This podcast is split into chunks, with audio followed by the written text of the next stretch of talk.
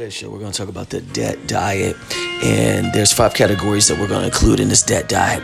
The first category is the housing, which is 35%. The second category is transportation, which is 15%. The third is other living expenses, which is 25%. The fourth is savings, which is 10%. And the fifth is the debt pay down, which is 15%. And when you're doing this debt diet budget, you got to keep in mind that the spending on each of these categories is based on the percentage of your take home pay. That's very important.